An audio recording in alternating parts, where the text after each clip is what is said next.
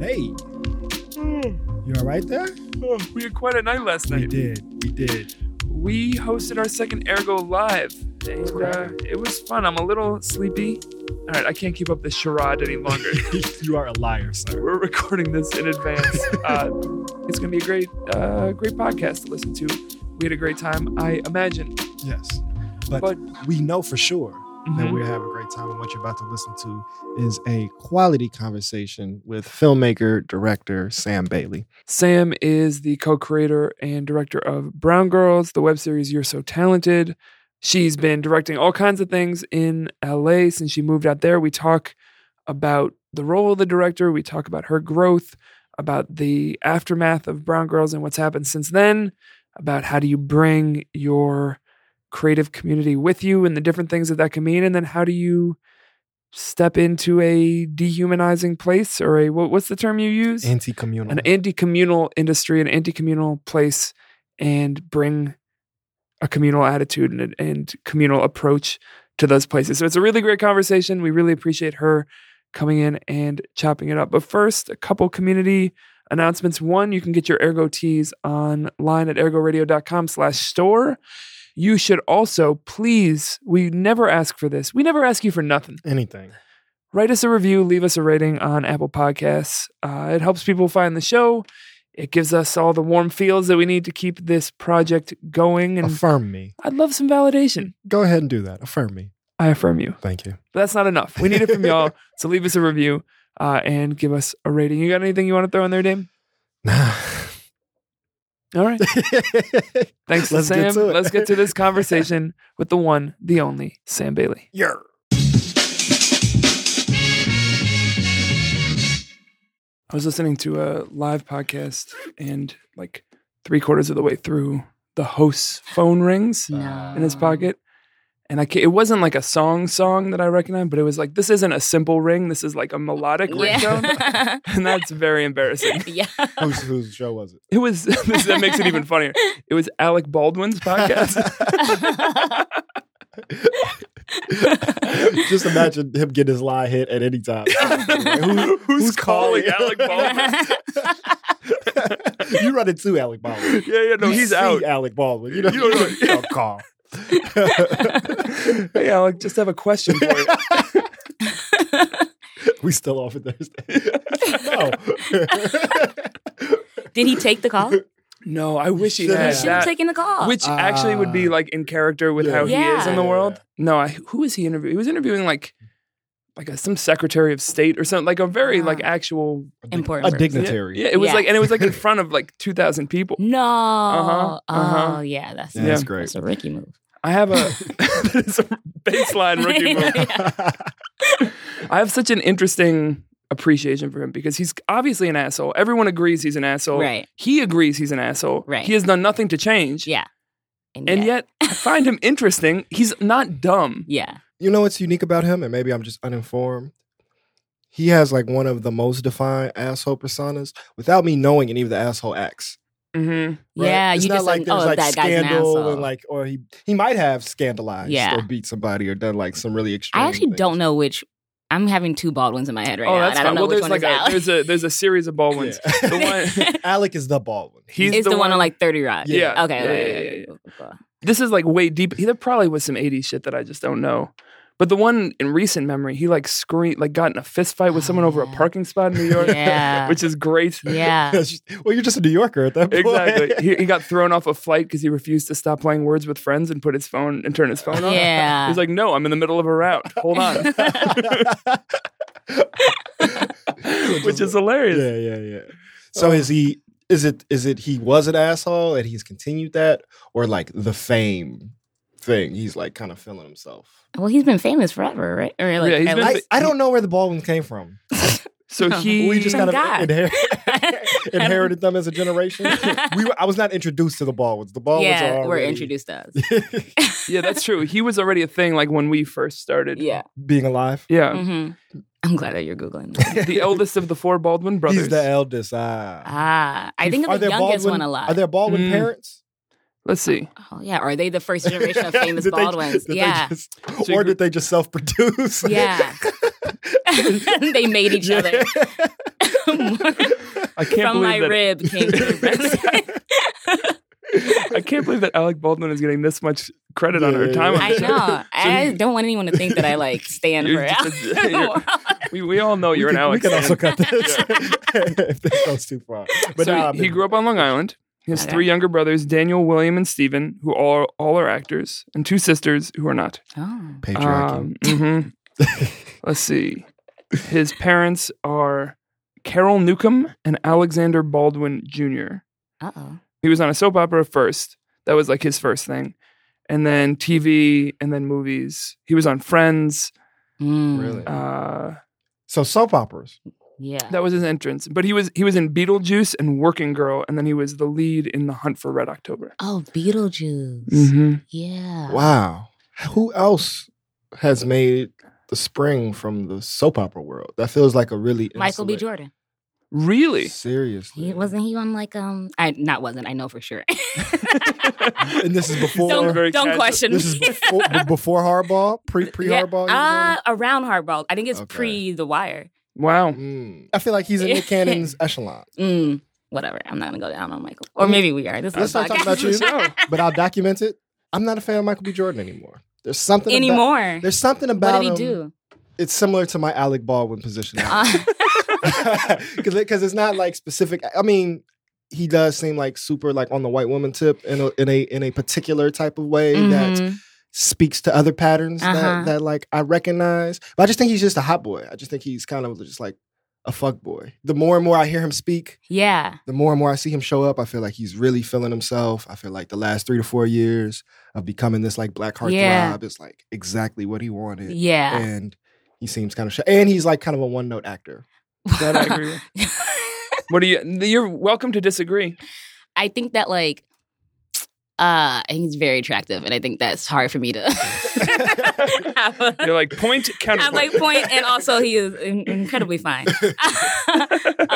And yet, all those both of those things can exist at the same time. Yeah. Right? You can be very attractive and also like really good in certain movies, and not good and great in other movies. And I think that's okay because I actually don't think that actors can do everything and should do everything. Right. Whether or not he exclusively fucks white women.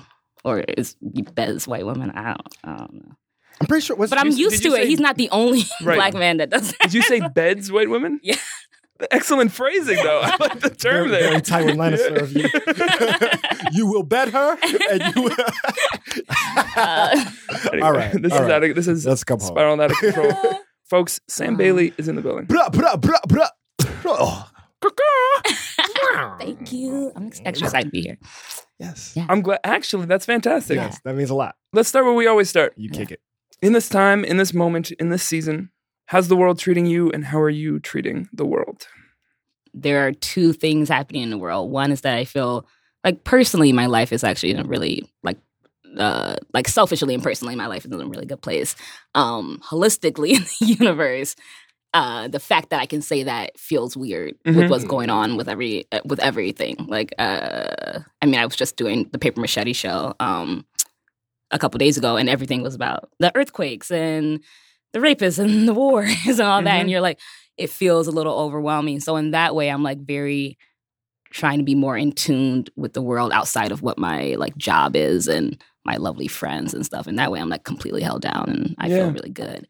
But, like, Hollywood's in a different world than the rest of the world. So, like, it's just a weird world to be in. Yeah. To come from Chicago, like, 2 years ago, and then to be in this place that, like, might as well be a foreign island in terms of... It's like an embarrassment of riches over there. It's kind of insane, which is, like, icky. But I'm doing okay, So there's, like, the material riches, but what are the other kinds of riches that it feels like there's an embarrassment of there? Beyond just money and... Yeah, like, ego and, like... but yet also the ability to be a full-time working... artists technically. Right. Like that's always been the goal, but then you got to see, you pull the curtain back and you're like, oh, okay, this is part of it. And then how do I want to like navigate those waters has been like a learning experience. Yeah. But where I'm at now and compared to where I was like this time last year, oh, I feel like so much better in terms of just being able to have a handle on it.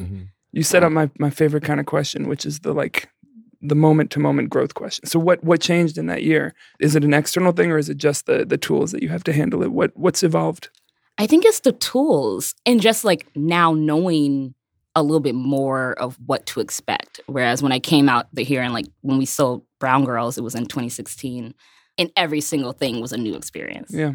And also I was like, every single person was like wild as hell. I was like, oh, you guys like don't talk to real people.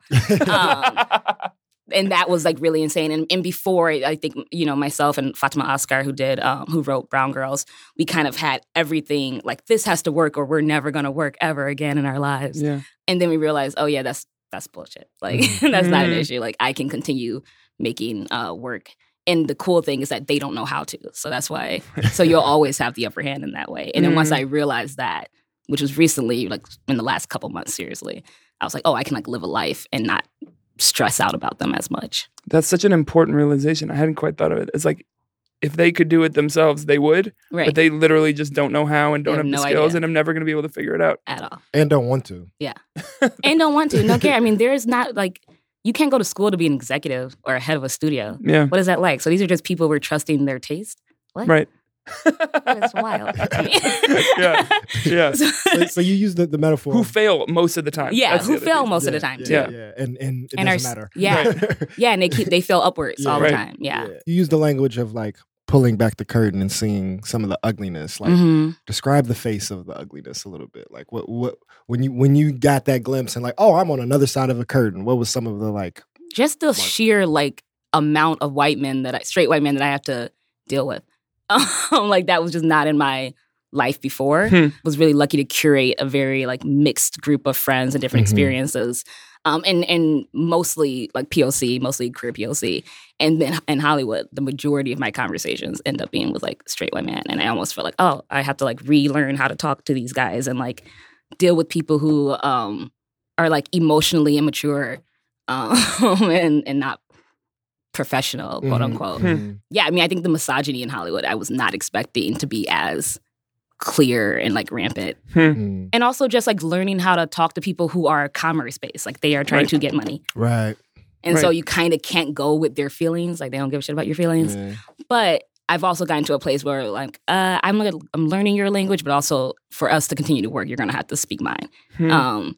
And that has been helpful. And that kind of demand, it seems like that goes to some of that realization that you hold more power than maybe they're saying you do, you know, of like, if you want to participate with what I have to offer, you're going to have to also meet me in certain, even if it's not halfway because you don't have that much leverage, like part of the way. Yeah. Like make a good faith effort here and don't just expect me to fall in. Yeah. And I think that's like recently I had to start learning how to be like, oh, I'm just going to tell them how I work. And if you're going to meet me that way, then you'll meet me that. Like even working in like music videos, having to deal with the record labels all the time, they are very much about like them being on their schedule. And I just recently been like, yeah, I don't do blind decks. Like, you have to give me more information than that. I'm not turning anything over in 24 hours. And I like sent out an email and they were like, okay. And I was like, oh shit. Is this like what it means to like have power? Yeah. I was like, I'll do that. And it's made my life so much easier instead of trying to like bend over to work in the way they work, you know, and in their time frames. I'm really interested in like that process and that journey because it might not translate over to all fields, but just kind of in like human interaction, the idea of a non-negotiable is like really valuable. But I think it's hard for us to like recognize where those lines are and then when we do like naming them. And so was that like a strength that you always had and then you had to learn how to do it in this different space? Or is there something about some of the egregious ways they move in this space that like provoked you towards like having your firm line that you could communicate proactively? I mean, that's such a good question. Thank you. I think that like I have always been really protective of my art in a way that I haven't always been protective of myself. So I've always had boundaries about like, I could let people treat me X, Y, and Z, but if it started affecting my work, that was always a good moment for me to be like, like that's not okay. You can't like, nothing is bigger than the project that I'm doing. Nothing is bigger than like the work that I'm working on. Including yourself. Including myself, which is not, but, and then when I moved to LA, so much of myself is also part of that. I couldn't really separate. Like in Chicago, I was like, oh yeah, I work at the gym. And then I also make film on the side. I work at a gym and I do plays and I was able to have like a separation. So much in Hollywood, like meeting people where you're just talking for them for 2 hours and it's like, is this a date or an interview? I don't know. This is like really fucked up. And so I also had to learn to like put boundaries and I didn't know what my boundaries were until they got crossed every single time. So like I've had to be like, oh, now I won't do that anymore or no, or now I'm not okay. with like not having, I mean, they could be as like superficial as like, I need to make sure I have a hotel with a kitchen, like when I go do certain shoots. Or it could be something as big as like, you don't talk to me when I'm on set. Like you can't come up to me, like my reps and stuff like that. I have to like set those boundaries because you seem to be available all the time. And I think when we are making art or making our work, like it takes a lot out of us. And then they also want you to be available to them at any given time. And I'm like, I can't do that anymore. Whereas I was trying to before, like do everything and be everything for a lot of people. I've realized that I have to really not only position myself in a world where I can do my job well, but also just prioritize the things I want to do instead of saying yes to everything. And we're speaking in very like vague things, but I think it's useful because I think it's applied to a bunch of different things. The like the realization of, oh, I'm at a level where I can ask for what I need and or demand what I need and then say no to things, whether that's new projects or just the way things are going. I feel like it takes a while to get that around anything because you're just like happy to be there, in the conversation. And then you get to a next level and then there's a whole nother group of people who are not used to being told no to a thing, and then another group and then another group. And it's like, I guess the internal growth then is learning how to be more comfortable and more quickly get to the point where you're asking for what you need. Because there's always going to be someone who's willing to just keep taking from your creativity and willing to keep taking from your person, you know, and it's like learning how to more quickly recognize, oh, this is one of those moments where I have to advocate and stand up a little bit. So, and you can get to a place where you can see it quicker. Like now it's like, oh, I know that I have to have a buffer between me and certain people because I'm like, oh, I know you're going to be on some fuck shit. So like I can't even, and I've also realized that before when I was separating my creativity and my personal life, out here is so much more of the same, and one influences the other. So if someone's fucking with me in my head emotionally, then it's going to affect my work. And so like all of that just seems so much more intertwined, and I'm realizing that I have to take stock and care of both. I think the fear that a lot of us have is when we're new or we've not yet established ourselves, we have to put up with this shit. And do you think your experience would have been different if like there were things you did not put up with from jump? Yeah, I'm sure it would have been. That I heard out loud, like obviously. No, but I mean, but I don't think I'd regret that time because I think I needed to go through that time so I could so I could define those boundaries for myself. Like I don't regret moving to LA when I did. I don't regret like any of that. It was just like I went through growing pains for a really long time, and I felt like, well, this is part of what you want. So like part of what you want means taking stock of like what might hinder your happiness during that time, and then figuring out like, how do I move that around, or how do I change it, or am I okay with dealing with that if I get this?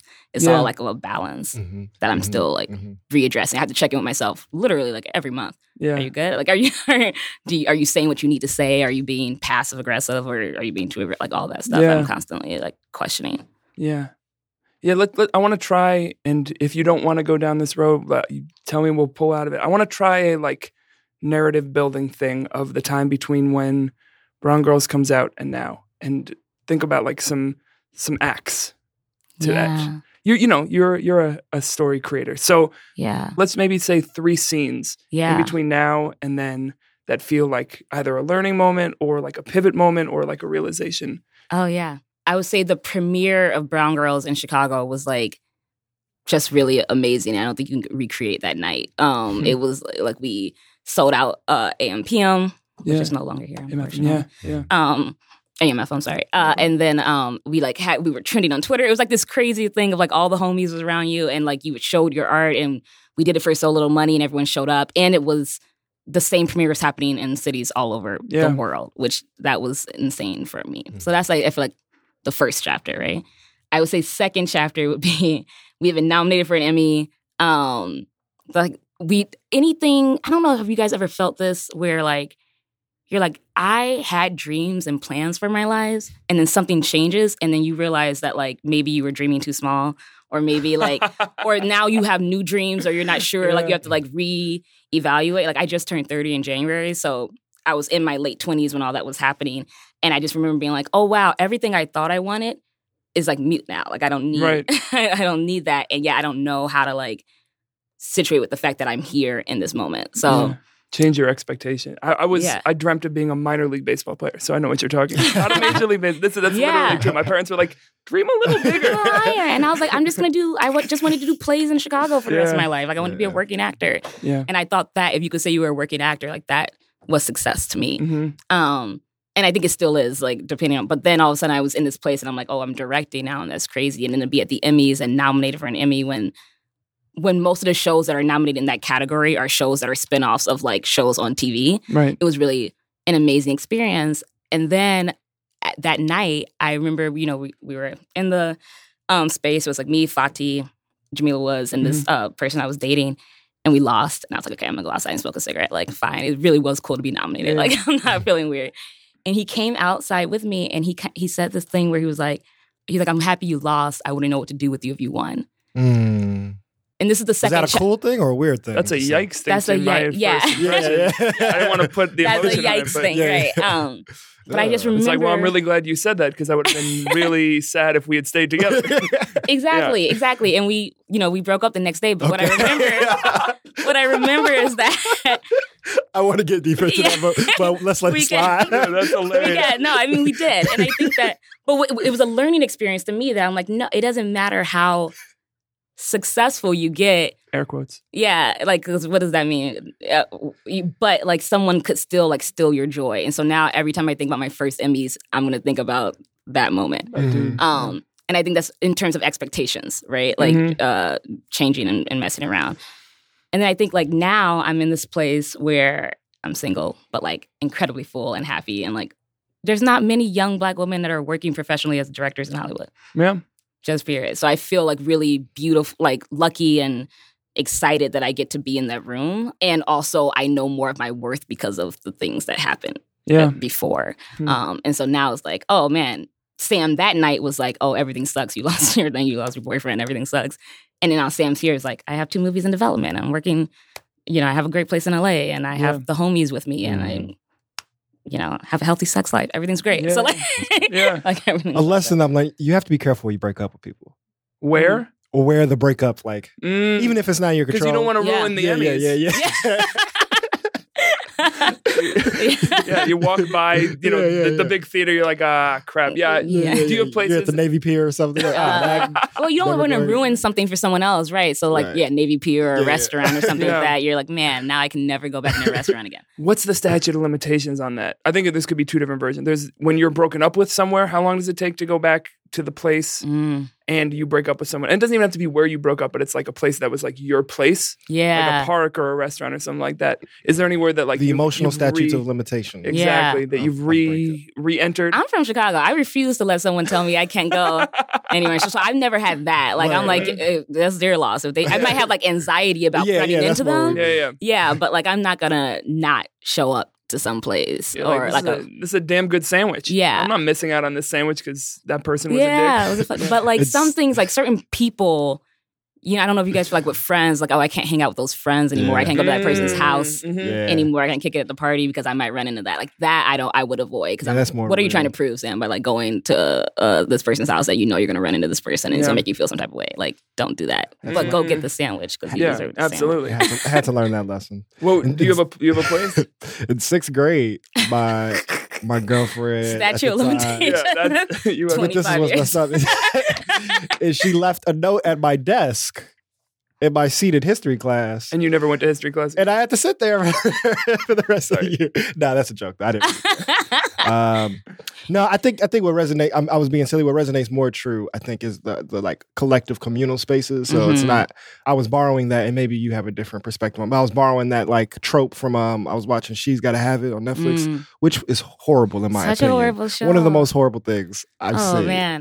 It's so... But somebody I broke up with at Coney Island. Nobody's gotta have that. Yeah. And she was like, Coney Island, for real? I can never come here again. So I was trying to play with that. But what the real truth, people are that. Like, I'm never stepping. But I think the real truth is the ephemeral things that we share, right? Yeah. So what are the collective spaces? What are the collective relationships? Yeah. And those are what really get frayed and need a good 5 years is I think what I'm starting to see. He's still got it. Well, five years, 3 months. 2021, I can text my friends. So let's go to the third act you identified, the now moment. Yeah. And feeling fulfilled and at home and rooted, it sounds like. Great structure here, Daniel Kisslinger. I appreciate this. And I figured I could, Putting the form to content. I love it. I love talking to people who either have moved here or are from here and have moved other places about that process of even beyond the work stuff, getting rooted, finding your place in a new environment. What are kind of the sensory things that now when you go back to LA feel like home or feel comforting? Because I think that even past the apartment being furnished and everything takes a long time to develop. So like when you think of that as it home also now. Took me a long time to finish my apartment. So like that is it's really like literally 2 months ago. I was like living out of suitcases all the time. I was like in different cities. I was like, this is horrible. You can't live like this. Yeah.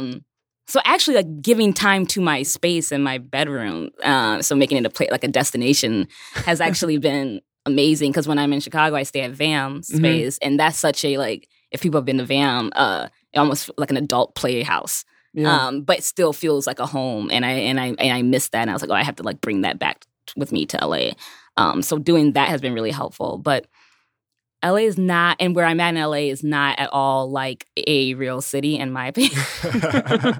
So like I walk around a reservoir, like, and that's really beautiful, and it's really quiet, and you hear like coyotes and animals, like so many. So that stuff I really like. And once I'm there, when I get home, and there's always parking because my street's really quiet, and it's like up a hill, like that's kind of nice. I've kind of begun to really enjoy the silence out there and like enjoy the nature sounds, which I would never admit to except for right now. Exclusive. Sam likes nature. Yeah, and the ability to like drive to like Joshua Tree to make that, and I don't drive, so like hitch a ride. Take an Uber to Joshua Tree. Like that stuff has been really great, but it's not the same as like when I get to Chicago and I am on like sitting on the fire escape or on someone's porch and like just people watching and you hear the sounds of the city like that. Yeah. It's not the same in that way, and I don't know if it ever will be. Yeah. But I think having more of the homies out in LA now has helped like kind of ground that, so that feels like, oh, I'm coming home. Like for the home feeling is like the community that I missed so much here. But so as people have been moving out to LA, like that helps. I'm like, oh, I must see them because they're here now. Yeah. No, there's no, we talk a lot about how there's nothing better than seeing a Chicago person in another place. Like even someone who you're not like super tight with, you're like, let's chop it up. So much perfect. Yeah. So perfect. We've lived 12 minutes away from each other for all of life. We're going to have the conversation. But now we're bonded. We're going to take a 40-minute Uber to see each other. And so in thinking about the comfort or the what comes with more people that you're connected with being around, because I think of Brown Girls, and I just think about the filmmaking community and just the work of this show, the creative community here being so close-knit and work being done so communally. What were the growing pains around being in another place where, one, the industry doesn't necessarily work that way, but also just even if you wanted to make things communal, like your people aren't there? Yeah. That's been like the heartbreak of my life. Would you call it an anti-communal space? Yes. A leading question. Without a doubt. I mean, it's been really sad because I think so much of what I've been able to do is because of the people around me and being able to like pick my crew and pick the people I want to collaborate with. So much of the TV directing stuff I've done out there almost just feels like I'm going through film school. Like it doesn't feel like I'm actually like making, I might get in trouble for this, I don't give a fuck. It doesn't feel like I'm making anything that I truly care about. It makes it feel like I'm like learning technical stuff and managing the set pretty much. And in that way, like, it kind of becomes this weird day job. Like, you're like, I'm like directing, but is it like art? No. Yeah. And it's not art because my people aren't there with me. And I think that's something that I'm learning and being like, ugh, how do I feel about that? It makes me feel a little bit icky. But then I'm like, if I work these jobs, then I can have time to then and money to create with my friends. Yeah. And like, and watching all of them grow and us knowing that like we still do, like I still do work and direct for VAM projects so that I can consistently like keep that growth happening there, and VAM's growing all the time anyway. So like that's really important to me to bring my people with me. Like, I'm here to like look at the land, scope out the land for you guys so that we can all like come up together. That's always been the goal. Mm-hmm. And I do think it's slowly happening, but you know, in LA, I feel like they just don't give a fuck about your feelings, and it's right. And that's okay. But also, I'm like, you got us out here because we do something really well, and the way that we do that is actually a lot more than just this is where I point the camera. Like there has to be so many other things in my life, like around me and people around me and collaborators that we can dig in and do the work. And I don't think they really understand that in TV. I mean, I know they don't, but hopefully in my features, when I get started in my features, I get to bring more of the homies up with that. I do want to go deeper in hearing about like the process, because when you say it's not art, like I think a lot of people don't know what it means to direct. And I would like to hear some of that. But something you just said that sparked a more like pressing curiosity is you said, y'all got us out here. And I don't think I know the story of like what was the jump of making the move out there. So was there like space made for you, or was it kind of we have this successful project and now I just want to like use that momentum? Like, honestly, the trailer dropped for Brown Girls, and there was a lot of publicity around that. And then an exec from HBO slid into my email and was like, you guys should come out to LA and we should talk. And then when we got there, the trailer had been like gotten more press by that time. This was like early January, about a month and a half before the series premiered.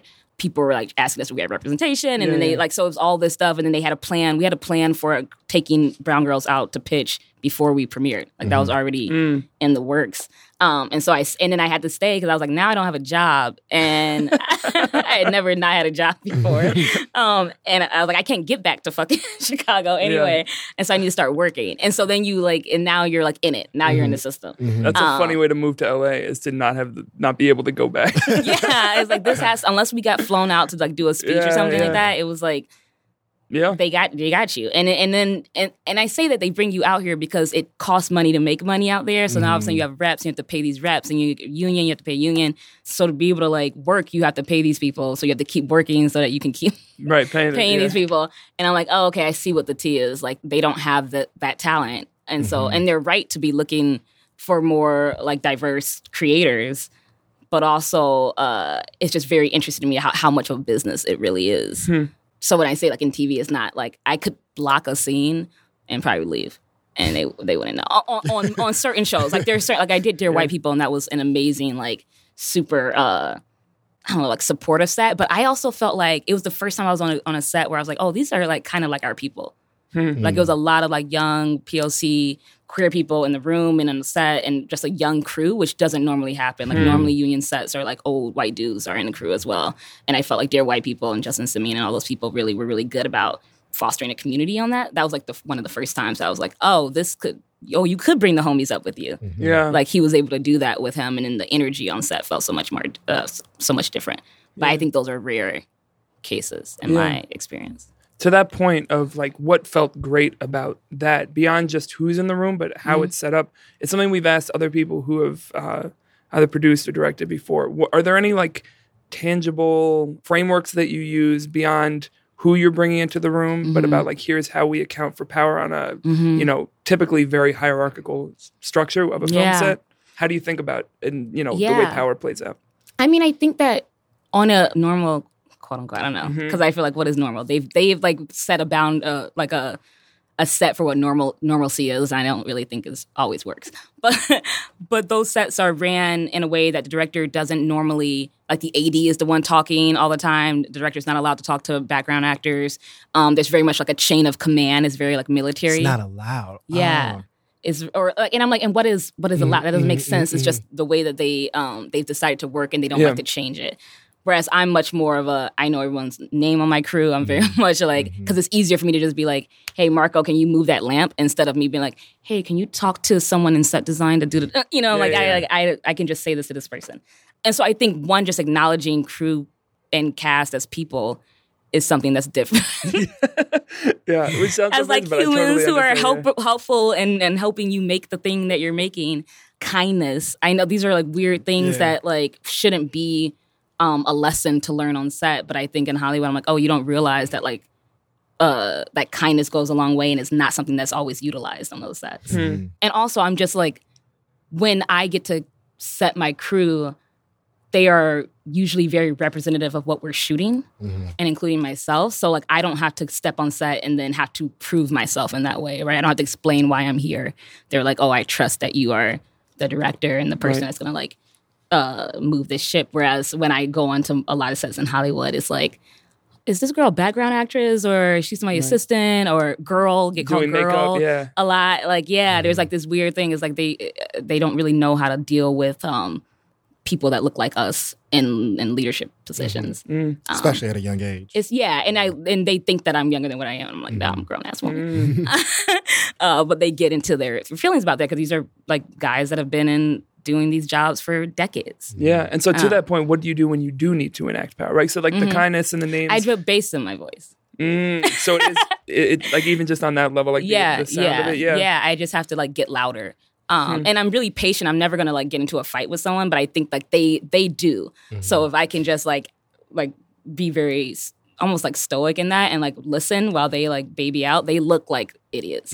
And that happens a lot. Like, it actually happens a lot. And and once again, it's like the boundaries. Like, I've started bringing an assistant with me on set because I've had, like, wild experience with men yelling at me, like, in front of crews or in corners of stuff. And I'm like, oh, I can't, like, you've obviously never gotten your ass kicked. You know, and I can't be the one to kick your ass on set because that's unprofessional. But, like, I also was like, oh, I need someone with me when I'm on set. Who can kick their ass? Well, not to kick their ass, but just to be like, I can look from across this room like, this person's trying me. Yeah. So even that I've had to do so that I don't, I mean, there's so much, like, coded language about me being, like, angry or I think women, Black women being angry or difficult to work with. So that's even a line that I have to unfairly walk anyway. So, like, I can never pop off the way I would love to pop off. So I'm just, like, learning how to smoke a little weed and then chill out. Yeah. Ashe.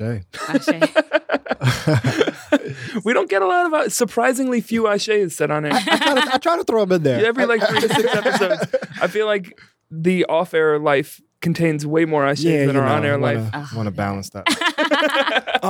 You said earlier that, like, your initial vision of success was being a working actor, and now you find yourself in this other position of power.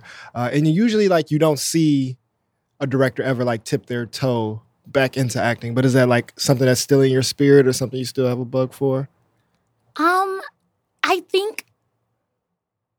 think there's a world that I can, because I miss writing too excessively. So Brown Girls was the first thing I directed that was not my own my own work, and then quickly ended up being in Hollywood where I was all of a sudden directing a lot of other people's work. And while sometimes that's, like, really a great experience, it's not what I was set out to do. So I think acting's and writing are, like, things that I'm wholeheartedly wanting to get back to. Okay. But with writing, whereas I just, like, I love writing in general, acting would have to be a specific thing, and it's not often, like, it wouldn't be often.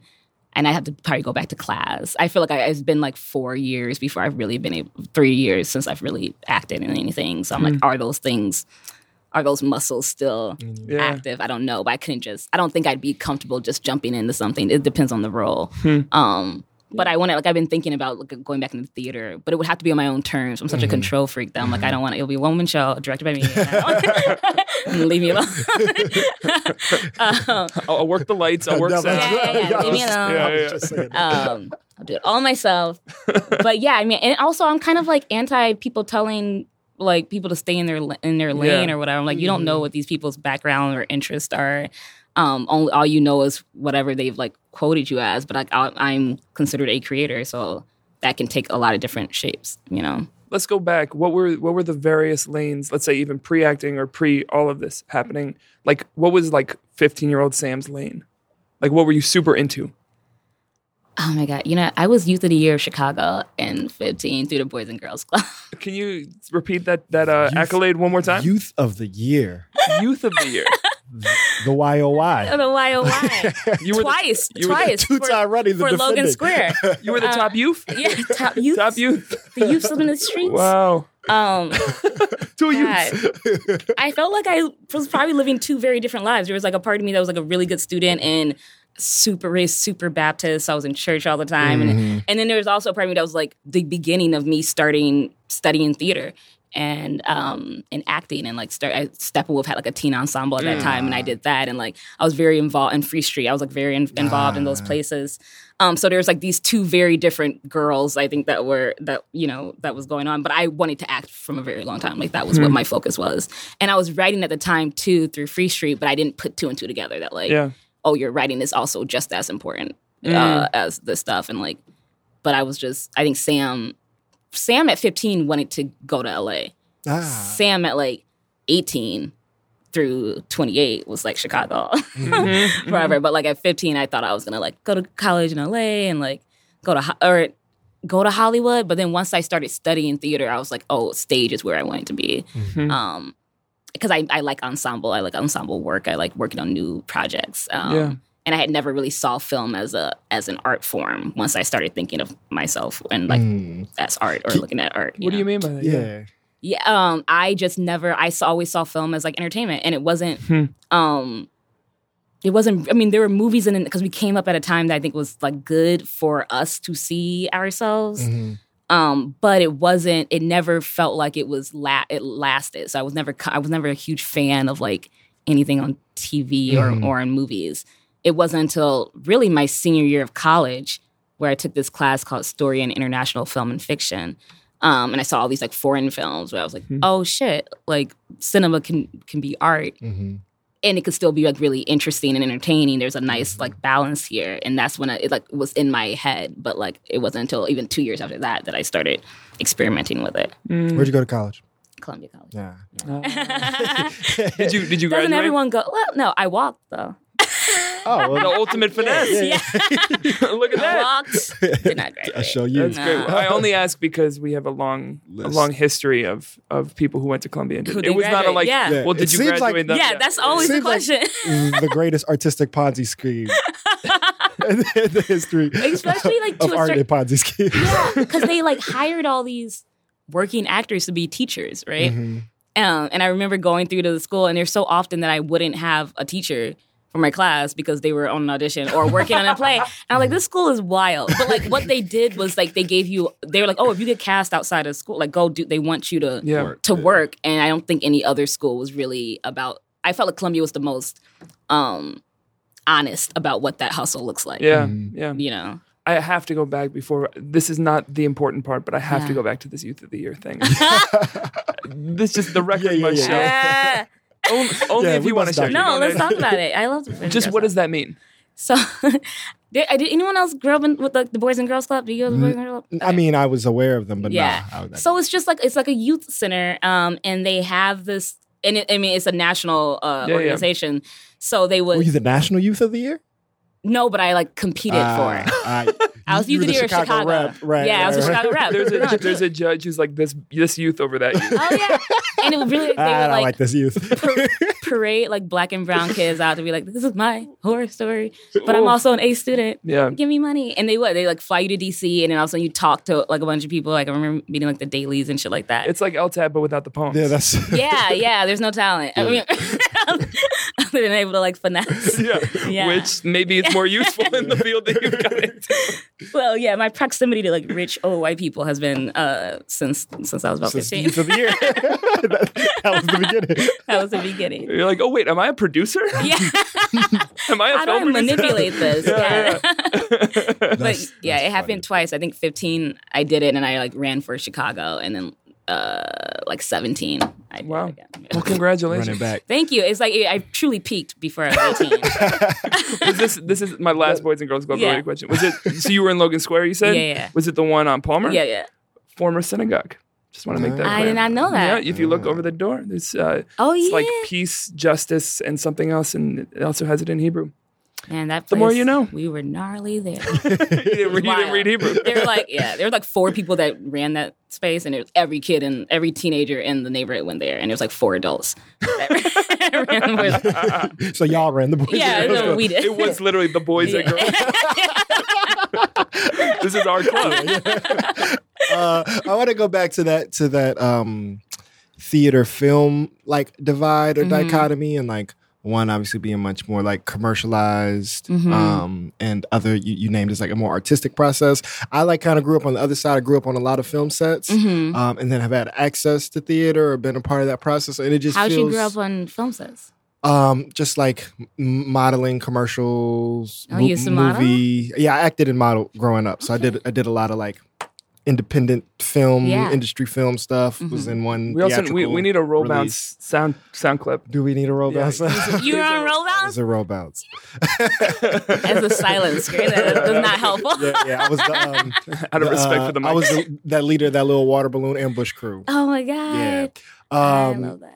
And so then I started like seeing the theater process, and it was just so grueling and exhausting to me. Yeah. That like I don't get how people like can do it. Yeah. And so I just want to hear more about like how you see the two processes and like why one felt more like artistically gratifying, even though to me it feels like so much more draining. In hindsight, especially in the way that Chicago runs theater, it is so not, I mean, in any type of art form, I think that like it's just not sustainable in the way that we pay artists. But theater for sure is not sustainable because of how long the work process is. You know, you have like 4 to 6 weeks of rehearsal, and then you have like daily rehearsal. Yeah, like Monday through Friday, probably Saturday too, depending on what kind of play you're doing. And then at least a 4 week run, but 3 to 4 week run. If you're at a bigger theater, it'd be 3 months run. And a lot of time we're talking about like a stipend that's less than $1,000. Right. But what they do is they get you to fall in love with it, and so you start thinking of it as like craftsmanship. Like I'm like, oh, this is work, and I'm going to work today, and like it's a blue collar job in that way. And I've always thought that Chicago actually has like a blue collar way of approaching its work anyway, which is to kind of put your head down and you do the work with your community. And so in that way, I really fell in love with it. And it was just part of the job that it took all that time. Yeah. And I loved it actually because you become like these little families. Yeah. You know, but the same issues I had with film, which, in terms of like representation and all that other shit, was still rampant in theater, and misogyny and all that stuff was still rampant in theater. I just like was already like they had already like put kind of like the veil over my eyes about it. But the reason why I moved into film was because I was doing a play where I got asked to twerk in a slave costume. Wow! And I was like, I just remember being like, well, this can't be the thing that I love anymore. I remember like looking at like being at the cafe, like trying to like go over my lines. Yeah, it's like all right, this we're is the lie. Tomorrow. Exactly. And I dropped out the play, and I remember there was like, and you don't do that in theater. Right. Like you don't like there's very like a big loyalty, and if you say you're gonna do a show, you have to do the show all the way through. And I dropped out the show like the week of dress rehearsals, and it broke my heart. Like, I don't think I've ever cried over anything else more, like, than that. And I thought I wouldn't have a community to hold me down anymore. And then to find out that I was able to recreate everything I loved about theater on my film sets was, like, this. I was like, oh, I'm not, like, trapped in a medium of how to be a storyteller. I can do that in a plethora of ways. So I think once I learned that I could take everything that I loved about, like, the rehearsal process and the collaboration of just like shooting ideas out with people into my film sets, I was like, oh, I don't miss that anymore. Yeah. But I still love it. But it's just not where I'm at in the moment. I guess that's the thing. Yeah, $1,000 stipends ain't gonna do it. Especially if that's what you're being asked. Yeah. It's like I'm always amazed at the lack of creativity of racists. Yeah. That's just, in addition to how fucked up, that's also just terrible writing. It's like, well, it's not like, so here's the thing, I'm going to be completely honest. The play was written by a black woman, but it was directed by a white woman. The black woman was not in the city. Like, they had commissioned the play. Yeah, yeah. And back I remember, to the role of the director. Right. And I remember asking, like, what, it was something they added to the play. And I remember asking. She's like, let's just slide this in. Yeah. And I remember asking, like, well, what does this, like, what does this mean? Like, why are we doing this? Like, and the white woman couldn't give me any like answers about that. And I was like, well, one of your jobs as a director is to be able to explain to the actor why we're doing what we're doing, what it's supposed to feel like twerking with a slave costume with like another white woman being the dance coach is like wild to me in terms of like how you set like the framework of that. Yeah. So not only did they ask you to twerk, they asked a white woman to teach you how to twerk? Come on. Oh. Coming to Broadway near you. So let's get out of that moment. Oh, and I want to punchline it, but go ahead. That deserves a punchline. Do you have one? I don't. I would have added it in post. Yeah, yeah, yeah. If you think of a punch, I'll go back in and edit it. I'm sorry. That's icky. Yeah, but it learned boundaries now. I didn't know I had to have that boundary anymore. You have that. That is a pretty clear, and it's like that's probably not exactly where the line is, but that is definitely over the line. Yeah, exactly. Now we can work our way back and find what the line is. So that's absurd. Jumping back to that second act, or I guess the first act, to Brown Girls coming out. First of all, as you well know, it's beautiful and fantastic. Thank you so much. I know that's old news by now, but it's still worth saying, and I haven't had a chance to tell you that. Thank you. And one of the things that I think I'm always interested in, and I think this happens in, I guess it happens across all art forms, but the like establishment of a trope or like a container of storytelling. Mm-hmm. Like there's like it's this type of movie or it's this meets this. Mm-hmm, mm-hmm. From the outside, it seems like in certain ways, Brown Girls kind of created a format or like a container that a lot of other people, especially in web series, and I'm not saying like everyone's just copying your style, but I do think there is something like, well, this worked and I have friends, so let me make a show where it's me and my friends hanging out. What do you think? This is a terrible way of putting this question. What do you think about that? Like, does that ring true? And not in a like, well, all these people biting our side, but just like, do you feel like you created a thing that has the space for everyone else's stories to be in it, or does it feel a little like it was perfect for y'all but limiting for other people? Oof. I know that's a tough question. No. I feel as though I'm like, how do I explain this? Yeah. There wasn't a lot of independent film happening in Chicago before, especially in the web series space, before You're So Talented, which was my first web series. Yeah. And that to me felt like the perfect timing for a web series, because I think people were actually watching that for content and not just to like make it. They're like, oh, this is not just a proof of concept for a show. Right. And Brown Girls was never meant to be a proof of concept for a show. It was meant to like live on its own as a web series. Me and Fatih had no plans on moving to Hollywood. We just thought we'd do another thing. I was tired of acting for a second. Right. So I was like, let's do this for the summer. Cool. I love the idea that people are like, I can shoot with my friends and like and make a web series. Technically, that's why, I mean, me watching Joe Swanberg's movies, that's why I did it. Like mumblecore stuff. Where I was like, oh, this is like, I could do this. I could put a camera down and like talk to the homies and or write script something out, you know? So actually, if that inspires people to make their work, I'm like, yeah, like the more of us that are experimenting in that form, because we were so like locked out of it for so long, like that makes me really excited. Mm-hmm. I caution people about thinking that like the path that Brown Girls was on is going to be what like your path is. And that's not like no shade, but I'm like, I don't think web series move like that. Normally. Right. And also, our process was still very, very difficult. And it's still very, very difficult. Right, and people don't even see all that. They don't see all that. They just see that we got press and that we were Emmy nominated. And I'm like, and that was an amazing experience. I'm like, but like, I know people who are like, oh, we have to like get your publicist or da-da-da. I'm like, cool. You know, you have to pay for her. You have to like care about the product that you're making. And it can't just be like your, I would caution people just making it as a ticket to get to Hollywood. Mm-hmm. Right. But I think you should make your work, and I'm not against anyone. Like, I'm not hating on that. I think the more people do that, the better. And then maybe you'll find something that inspires you to do, that inspires someone else and all the other stuff. So I think that's exciting. And I think that's exciting that more people are doing it in Chicago too. Mm-hmm. I hear you. I just, it did feel like there was like a lot of those. Just but I also, friends. I wonder. I'm going to challenge you. Be your full grumpy. You're trying to like soften it. I am, because I don't want to put her in. This isn't like a structural critique. It's just like, say your thing. Say, no, he has a people thing. Should have to, not have to. I encourage people to come up with ideas.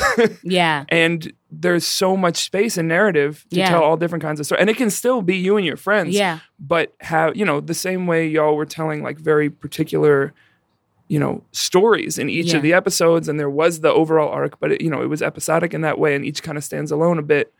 There should just be a, I don't know.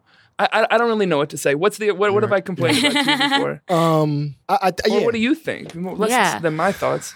It's tough because I don't consume content anymore. Just watch the same things, listen to the same. I've become like a very, as I'm like trying to figure my shit out. Like I've not seen a lot of the stuff, but just the trope of like, you know, we were in conversation or we would see a lot of people like, oh, it's a group of friends and they're going to like go through kind of this like representational story. And mid-20s of just like millennial friendship living in capitalism, I guess. Yeah. And there was a lack of like particularity of narrative crafting, and it felt like a formula I think that you were seeing. Yeah. That like. Well, I think because people see things that work and they're like, right. oh, okay, I want to like recreate that. And we're not talking about any show like in specific. Yeah, no. Or I don't have, I don't know what I want to do, but I think I have that. And my thing is that like the work that is personal and is specific will float to the top. Absolutely.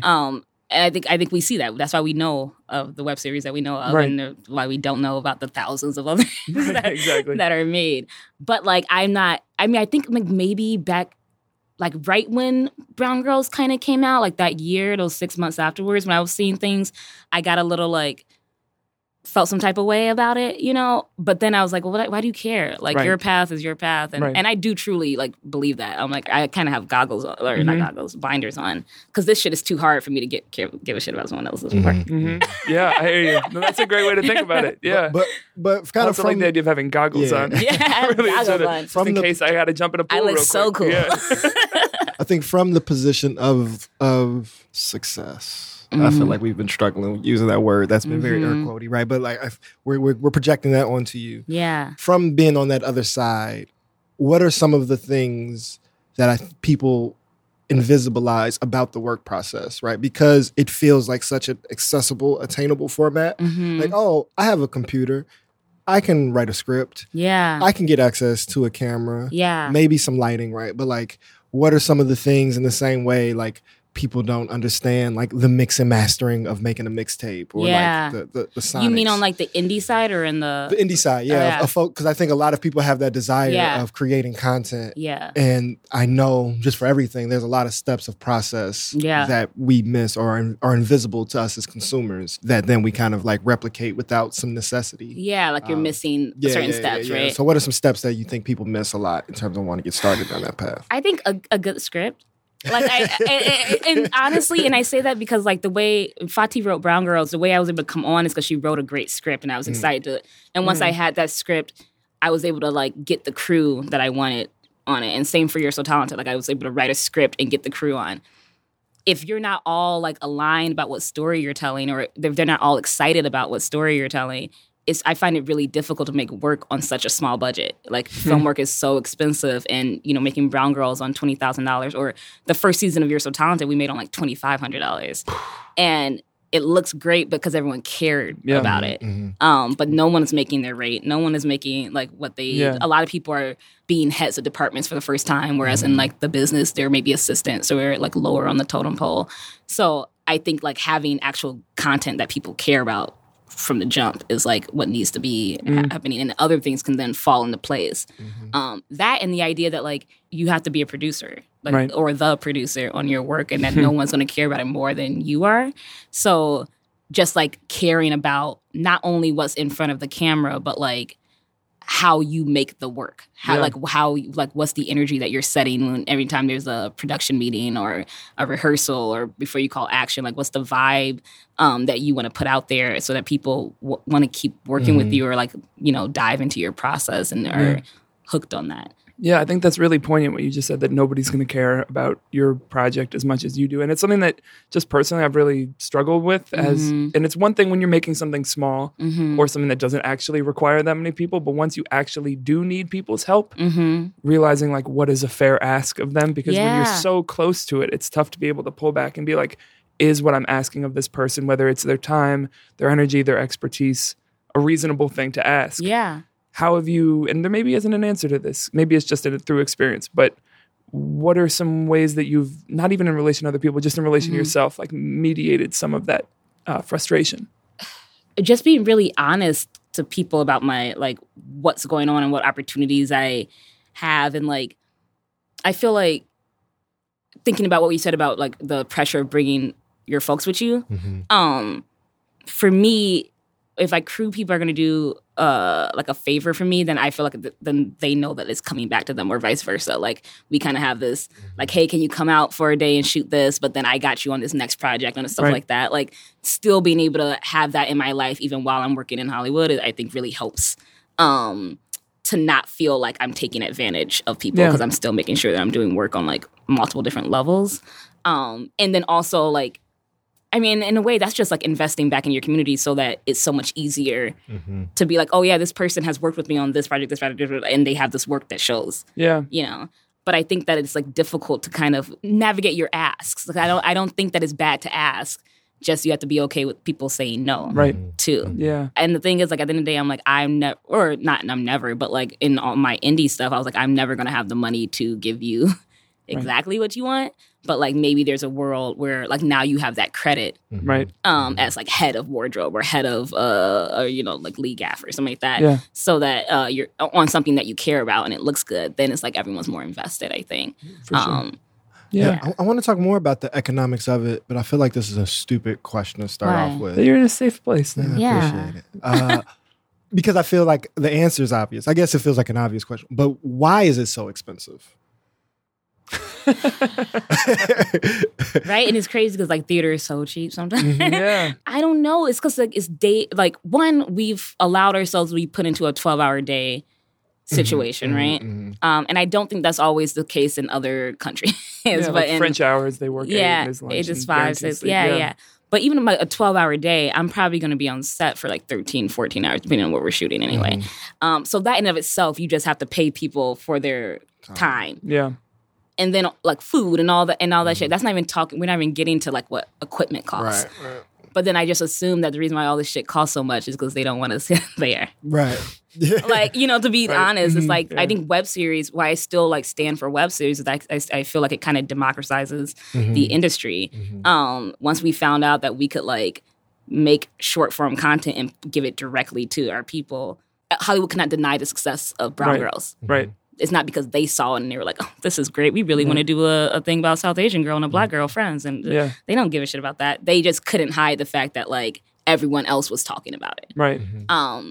But I wouldn't have been able to do that if I went the short film route or gone the films. Like, it's all those shit that's way too much money that it was not I didn't have access to. Yeah. Or, like, opportunities. People saying, oh, come PA on, like, a bigger set or come shadow me, that those were never options. Yeah. And to me, I think it's like a way of keeping people out of this world. I think about the conversation that we had with Ashley Battle last month about some of that, about like, you know, and she's kind of doing both simultaneously. Like she's doing a lot of the indie work and then also on, whether it's commercial film sets or, you know, big budget TV or film and stuff like that. And she's the best, but recognizing the way that people work their way up and the way that the whole container of the commercial side does both like in structure can be prohibitive, but also just in terms of budget is prohibitive. Mm-hmm. And then having this other model and seeing like, what can I take from here to feed that and vice versa? Mm-hmm. And, you know, how do you then reimagine the big budget space so that it's not about how does it cost less money, which is what everyone on film is trying to get to, but it's how do you actually take some of the vibrancy that comes with that different way of thinking about it. And then that shows up on camera, I think, you know? Yeah. Before we get out of here, and I want to be conscious of your time. One thing as a maker that I think has happened with us, even just on the audio end, is that I've become somewhat obsessive about like certain technical sound things, like the clicks and the just you know the AC being on and filters, which is a real conundrum. Yeah, it gets toasty. Yes. For you as a director, what are the like visual things that to the layman or to the someone who isn't in that field, they might not be picking up on, but you like geek out about either in the things you're making or just in interacting with other people's work? Blocking, like a director that has a good sense of blocking, both camera movement and like actor movement, I think is really dope. So like Andrea Arnold is one of my favorite directors because I think she does that really beautifully. Is there any of her work that we would bring up? American Honey, I feel like is the big one, Fish Tank. Mm-hmm. She directed Big Little Liars this last season, but I heard there was some fuck shit that went down with her. Yeah, she kind of got pushed off. Yeah, which is wild to me that you would hire a director like that of her like taste and caliber, and then not trust what she does. I think is really. I love Big Little Lies. Yeah, I'm not gonna lie. Yeah, I didn't know there was controversy. So now I think it just came out that it found out that they had like some guy, the EP director like reshoot things and. Edit stuff. I don't know the tea, but that's just like regular shit. To have things that people are good at and are successful, and then put this. The classic example of that I always think about is Larry Wilmore created the Bernie Mac Show and then got fired after winning awards and having great ratings after 2 seasons. Yeah, he made the show up. Yeah.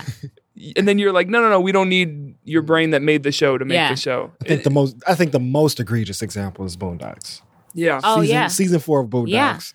They say it's coming back with Magruder, but like that is one of the biggest. That is egregious. Yeah, like controversial travesties. They don't care. Well, like that's ego, right? Like I think that it kills me that the people who are not creative make the decisions about who gets to like, and they're all shitty people. Yeah. So it's like it's not as if like they're just really like kind people at the top of Hollywood, and they're like you deserve a chance. Yeah. It's like no, these are like really shitty, overlords, shitty people. Like, that third one. Yeah. If you can feel that, please. Well, okay, so the things that I get really interested in.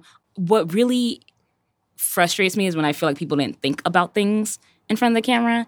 So, like, whether it's, like, wardrobe or lighting black people, like, stuff like that, like, really gets under my skin because there's so much lazy work. Insecure gets credit with like doing that the best. But Ava Bukowski. Would you agree that is like kind of the pinnacle of like lighting? Yeah, and I also think, you know, I think Atlanta does a really good job, and so that it's not just like, oh, this is just a beautiful shot of black people. Mm-hmm. It's like this is actually there's some texture. Right. There's a lot of texture there, and so I think like I'm not saying that we have to be like look. Like fucking Beyonce every time we're on camera, but there needs to be some thought as to how we're lit and positioned in front of camera. You know, and sometimes the scene isn't supposed to look glamorous, but there's also a way to light that feeds it. Yeah, that feels artistic, like, like or like you made a choice. Right. I don't like when people don't make choices. Like I had an acting teacher that was like, if you make a bad choice, he's like, I don't care. He's like, if it's wrong, you just better be strong and wrong. Yeah. With it, I'm like, I want to be strong and wrong with my choices. Like, what's funny is that's the attitude that all of those executives are taking. Oh yeah. Like it works. Yeah. That, and it can be feed creativity, but it can also like. You know, can create some real pickles to be sure that, like, even if I'm wrong, I'm just going to double down and stay on it. And the good thing about film is that you're never by yourself, right? And if you're an asshole who, like, is like, I'm the director, so I don't ask questions, then, you're going to be strong and wrong, and then it might, like, blow up in your face. But if I'm strong and wrong with my crew, if I look at my DP and the DP's like, I think that's the right thing, and I'm like, I think that's, and my EP's that way, and my AD's that way, then, like, I'm stronger because of that and our decisions. And we're all wrong. And at least then I know better. That, one is not just all me. I'm like, well, he said we could do it. But like, I also know that like, it's not just me on an ego trip. Mm-hmm. It's other people also agree that this is the right move. Yeah. But I don't think a lot of people in those positions think of filmmaking as collaboratively as they should. Hmm. Which is absurd because it is probably the most collaborative art form. Yeah. We've seen the credits. Yeah.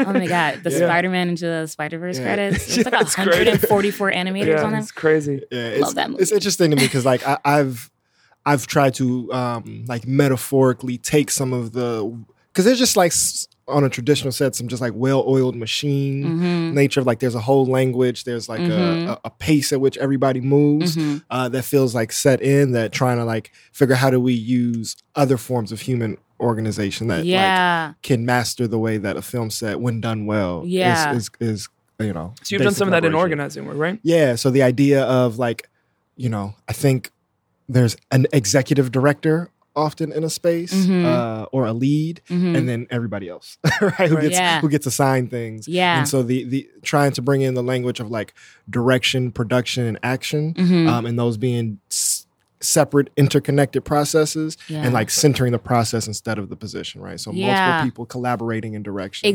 collaborating in production, that feeding into the action, which then like evaluates the direction and like people knowing where they fit in and can go into different hats but trying to like bring some of that language over because I was just sitting, I think it was I don't remember when it was, but I was on some set and it was just like, man, this shit is working really well. Just, like, was it ran by a woman? Don't answer that question. I can't answer that question because I don't remember where I was. I do find that women are more. Oh, I just in life. And it's like not, well, yes.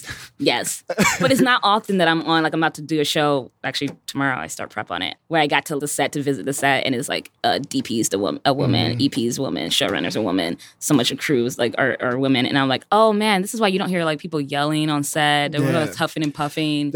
There's like good energy just by that. Like I'm not even talking about what the content is, but it just makes your job. Yeah. It's already a long day. There's a theory about this, like an evolutionary theory. I think it was a queer French thinker. He like recently wrote a book that people are really fucking with. It might be called Homo Sapiens. I'm not sure. Let me know what that is. But basically one of the kind of in like him addressing some like of the sexual divergence in human performance, right? And so like the attributes that we, you know, place on the male and female body and like the personality that comes out of that is that historically, like going back to primates, so I guess that's prehistoric. Actually, females are much better on the whole at like engaging in relationship and care. So when it is a group that everybody knows each other, feminine leadership has been better. What men or masculine or male bodies have often like been more suited for is like leadership when it's impersonal. Right? So when I'm leading masses or hundreds of people, I don't know everybody's name, but I'm like a figurehead. Masculinity or male like fits into that. But when it's like we have a village, we have a crew, we have a team. It should be ran by women. Well, I just, and I also don't like what, in what world do you want to be? I mean, I don't know. I guess I just don't want to be like on top of a throne, like looking down at people. Like I want to be able to like be in the trenches. I'm very active on set. Like I don't really sit down much. And so I have to be able to like talk to the AC and like be on their shoulder or something like that. And I want it to feel like a family so that they feel safe to say, hey, that, you know, when she walks over there, she's kind of out of frame a little bit. Oh, I didn't see that. Oh, great. Thank you so much for, you know. But I think a lot of people think that as a sign, take that as a sign of weakness. And I think, I don't know how communicating well could be a weak, you know, trait. You know? Well, some of it is, you know, we've talked about this on the show a bunch too. Like guys just don't have a lot of examples of what a leader can look like. Right. So it's like, the president, a coach, or or General Patton. It's like those are your examples. Like an asshole CEO. It's like they're all yelling. There just is no exactly. Well, he's played all those roles. Have you seen? And like, to that point, like him and Glengarry Glen Ross is like that is the prototypical male leader. There are very few other examples to pull on because you don't engage with it. But I wanted to ask one more technical question based on something you said. So if you're on your feet most of the time, you're not sitting. What's your like on-set shoe? How do you keep from your feet just like falling off by the end of the day? Oh yeah, I'm still like learning that, but I'm wearing these like Pumas that are like moon boots pretty much, because they're comfy and I feel like they have squishy. But I think I'm gonna get some new shoes. Like I read in an article that Ava DuVernay said to change your socks after lunch. Oh yeah, and so I've been doing that, and it does help. You feel a little new, a little fresh. That's a great piece of advice. Here's my piece of advice. Try, if you can, to always buy new socks for vacation. Yeah. Why? This is also Nick Cannon adjacent. So back in like the early 2000s, like they always had these like fake behind the scenes shows on MTV and VH1. Yeah. So it was one of those like Nick Cannon's on tour thing. It was like, it might have been Cribs, it might have been something, but he was like traveling somewhere. And he was like talking about his used socks and drawers. He was like, you damn near bogus if you like travel it and you still got your. So he's like, I get new. And so it's like, he was like kind of on some rich shit. Like, I always buy new socks and drawers. It's like, okay, you can't do that like every time you're moving. But then it was like, I started packing and like, it probably started from I didn't want to do laundry. Real. No, I'm like, no, that I get. And it's like, we buy new socks. But then I've done it a couple times. And like the feeling of putting on new socks where I'm like on adventure. I like it too because it's already packaged. It's packaged. Yeah. Like it's going to fit in my suitcase so well. Oh, yeah. That's why when we took this from Sav, actually, when we tour with the show, we're just doing like workshops usually, but we send them a rider to decide what all that. On the rider, 2 packs of plain white t-shirts. And we got to work some socks into there. That seems like the move. T-shirts and socks. If you can just be amassing socks. Have they been giving you guys shirts? Oh, we got shirts. Yeah. V-neck, crew neck. The whole game. Yeah. I need to do that. You got to get that. Yeah. I just got to be more like brolic with shit. Well, maybe not brolic, but like I just like I need that. I'm doing some traveling on shows and I'm like I want it all. Oh yeah, no. Spare because when you're good at what you do, like you can do that. If you're a kind person and you're good at what you do. Spare none of their expenses. Yeah. Oh, like I said, an embarrassment of money. Yeah. I have one last big question. And then we'll get out of here. I think we can get out of here. And my attempt is to sum up everything we've talked about in this question. Bold. Oh, so shit. I may fail. Okay. Strong but wrong, Dave. Strong but wrong. So strongly, I would go in here. So, you know, what I felt like a big theme of this conversation is you've like developed a practice and a body of work centered in community, and you like transferred that experience to an explicitly anti-communal space, right? Yeah. And like trying to find the balance of that. Yeah. And like one of the things, like, especially when we start talking about the economics, one of the things I realized about like high technical creation, so especially film, mm-hmm. I think of like music and audio things mm-hmm. where like there's a lot of equipment that needs to be shared. Yeah. Is unless you have access to institutional capital, you need to have the relationships where you're not working at market rate, right? Mm-hmm. Like if you have to pay things at market rate, it is not sustainable for a regular person. And so that requires a certain type of relationship back to the community. Yeah. Before you get to the set, what are some of the tenets of those relationships that allow folks to be able to like exchange their talents and be able to perform in this like non-market driven way? Does that make sense? Beyond just people loving it and being bought in. Right. Yeah. So before you got on the set of Brown Girls, before you made any of your web series before, you had community, you had relationships mm-hmm. that then were able to translate into being able to share your talents and resources. Right. What are at the core of like those, what those relationships? Yes. Or the core of you? No, I'm like, do I look dumb to you? No. It was admittedly a very big question and big swing. Let me just make sure I understand. You can summarize. I feel like you hear me and can maybe make it more succinct. I'm just tripping off the fact that you were thinking about how he was thinking about you when he was asking the question. Because I was definitely thinking about me. Dumb? Yeah, no, he wasn't thinking about you at all. Because I feel dumb and try to say all this. The question, I think, and correct me if I'm wrong, is what's the baseline of those relationships that exist already, or how do you think about collaborative relationships that enable them to be successful when they step into the creative space outside of the creative work? And I think the line of the like, world's longest the trust is because you said I can't pay you, but we fed how them. Did you get to did you get to the point of the trust of someone saying, you know, this is my homie? Yeah, time. I don't ask a lot of people if I don't know them or if they don't want to like meet me halfway, like anyways. And so to be able to get that, I guess it's like time and trust, right? Mm-hmm. They know I'm not going to waste their time. They know I'm not going to,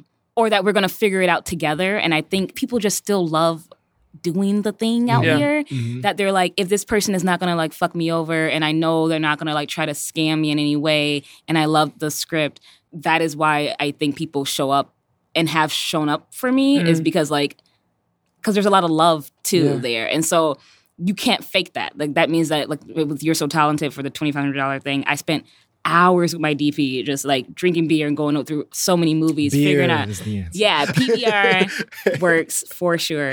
And because of that, then he kept showing up. Right. Because of that, the first day of set, we had like a grip truck outside my house. And I was like, how were you able to do that? And he was like, oh, I got the homies to come up. But because we had put that time into our relationship to really want to show up and show out for each other. So it's love and transparency. Yeah. Is what I keep hearing from you. It's like, so that everyone knows what you're working with, everyone knows what you're working towards, knows the limitations. Yeah. And so much of the stuff that happens out there is like, I say yes to projects not knowing who these creators are. Not knowing like what gets them going, not knowing like anything about like how are they going to act when shit hits the fan at hour 13 and we're over budget. Yeah. I have no idea. Every single person I've worked with on with my indie stuff, I know exactly how they'll deal with craziness because we've gone through it, because we've got kicked out of locations together, because we've hung out and broke bread and like all that stuff. I know that like I know them and I trust them around my work, whereas like out there it's like you really are just shooting in the dark. And I think that's why there's so many movies that are not great, is because I don't think a lot of collaboration is great, but doesn't mean everyone's supposed to collaborate with each other. Like, you have to have time to like find who are these people that you want to work and cultivate? Right. Not only a relationship with them, but like an actual like baby that you're gonna make. And all these people shouldn't be fucking. You know what I'm saying? Yeah, like, exactly. Collaboration doesn't just mean two people making a thing together. Yeah. Yeah. What an important phrase. Two people just shouldn't be fucking. All these people should be fucking. All these people should be fucking. That is true in so many contexts. Every analogy. All these people should be fucking. Like, yeah. Yeah. I'm glad we got that. All right, let's check out real quick. Check out is just an idea or a theme or something we talked about that's sticking with you, or just like in a couple words how you're feeling right now. And we can give you a second to think about it. What do you got, Dame? Definitely thinking about slave twerking. And I'm really disappointed that I didn't. That needed a harder punch.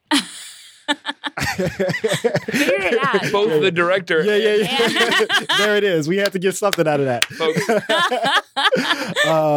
You know, that. And then I think, you know, my checkout is kind of what I was attempting to get with at that last question of like, you know, how do we transfer these communal practices and like anti-communal spaces, and like what is needed in terms of like basically resource sharing, cooperative economics, whether that's like our human energy or access to technology and material, to reduce the cost, because I don't think it's I don't think the costs are set on needs. I think they are intentional barriers to entry.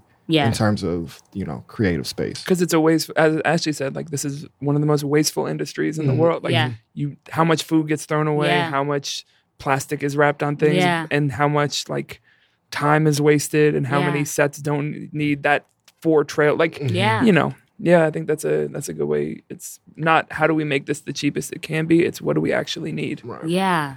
And then you can put your money like in a smart way. You can use it intelligently. Kind of like, I think mine is some, and we got into some of this, but it's all the invisible parts of creating that aren't seen publicly, right? So it's why I asked that kind of three act, is because, you know, there's all the press that's happened that both you and Fati have done since then, but it's also just been time that it's not like you guys stopped doing things, and it takes. I could tell that there was so many things going around, but they weren't like, for the most part, like, here, everyone look at this. Yeah. And I think sometimes people lose sight of that part of creating, especially when you're trying to do something you've never done before. Yeah. It's like, you just need the time to like go into the lab or the studio or whatever and make a bunch of stuff, or just go through the process of making and not feel like everything has to be seen at every step of the way. That so part. It was good to hear kind of what some of that process has been like. Yeah. Not just the creative process, but the like, person and career process stuff. Yeah. That's mine. How about you? I mean, I think kind of based off that is thinking about like growth, both creatively and like spiritually and personally. Because I feel so like even talking about the Boys and Girls Club and all this stuff, like, oh God, you are almost like light years away from that girl. Mm-hmm. And then also like, but not that far off. There's still part of you that like wants to be like the do-gooder and wants people to like her and you know, but also that like that girl is so much like stronger now because I've been able to go through the shitty stuff that like makes me learn what my boundaries are.